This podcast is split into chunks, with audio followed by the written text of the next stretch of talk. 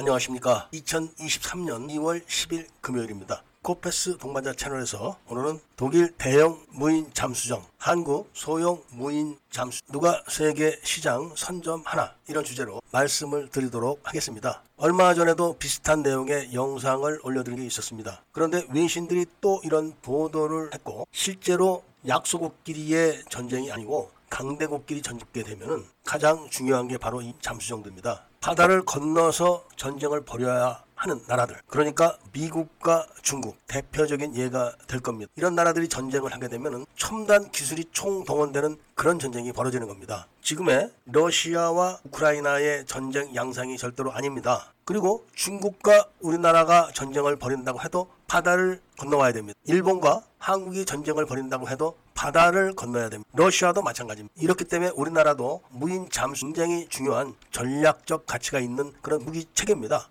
그래서 한국의 해군도 Navy Sea GHOST라는 그런 미래 정책을 세워놓고 그 중에 핵심 자산이 바로 무인 잠수정들입니다. 사업 초기 때는 대우해양과 한화가 주체가 돼서 사업을 시작했지만 지금은 한화가 다 주도하게 돼버렸습니다. 대우해양을 한화가 인수했기 때문에 그런 것이고 그래서 속도가 붙는 겁니다. 그리고 기술 보안이라든지 하드웨어의 대한 관리 이런 게 좀 철저하게 될 걸로 보고 있습니다. 그리고 현재 우리나라에 무인 잠수정이 실전 투입되어 있습니다. 그만큼 우리나라도 오래 전부터 이 분야에 많은 투자를 하고 있었습니다. 일단 작년 9월부터 NLL상에 무인 잠수정이 배치가 되어 있는 걸로 알려지고 있습니다. 최장 30일까지 작전을 할 수가 있고 아직까지는 수상함에서 관리를 하는 정도의 수준입니다. 그야말로 무인 잠수정이라서 해저 1km까지도 내려갈 수가 있고 산소 공급이 필요 없기 때문에 한 달까지는 무난하게 작전을 하는데 일단은 수중 정찰이 주 임무입니다. 그러니까 북한의 잠수함 같은 것이 돌아다닐 경우 탐지가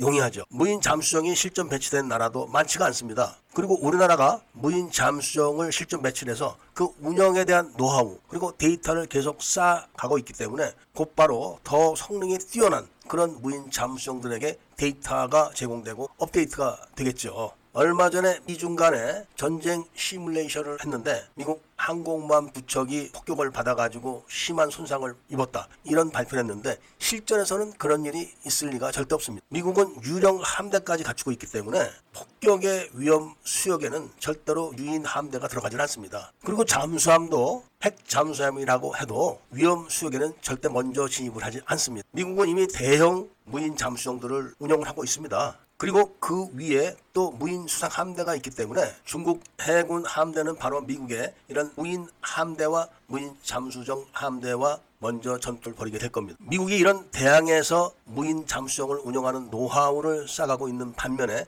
한국은 연안에서 그런 노하우를 쌓아가고 있습니다. 연안에서 쌓아가고 있는 이런 노하우는 미국도 필요하기 때문에 우리나라의 신세를 질 시기가 곧 올 겁니다. 한국은 무인 잠수정으로 기뢰를 탐지해서 그 기뢰를 처리하는 무인 잠수정을 완성해 가지고 운영을 하고 있습니다. 그런데 현재까지는 한국이 아니라 어느 나라든지 무인 잠수정들은 수상하면서 운영을 하고 있습니다. 기뢰 제거를 하기 위해서 수상함대가 무인 잠수정을 운영을 한다고 해도 눈으로 보이고 레이더로 탐지가 되기 때문에 수상함대를 공격을 하게 되면은 무인 잠수정은 다 임무를 못하게 되는 그런 약점을 안고 있는 겁니다. 그런데 우리나라는 이 무인 잠수정이 작기 때문에 이거를 잠수함에서 관리를 하는 시스템을 개발을 하는데 잠수함에서 발사하고 잠수함에서 수거를 하는 겁니다. 이미 10차례 시험에서 95%의 성공을 했다고 합니다. 5%의 도킹 실패를 한 무인 잠수정들 프로그램에 의해서 다시 원위치로 갔다가 재 추진을 해가지고 재도킹을 시도를 그런 프로그램의 동원이로 보입니다. 이 기술이 왜 가치가 높냐면은 수중에서 잠수함이 운영을 하게 되면은 수상에서 탐지가 불가능하게 되고 그래서 작전의 안정성이 보장이 되는 겁니다. 그런데다가 30일가량의 작전 기간이 끝나면은 잠수함에서 회수를 해가지고 잠수함에서 연료를 재충전하고 정비를 하고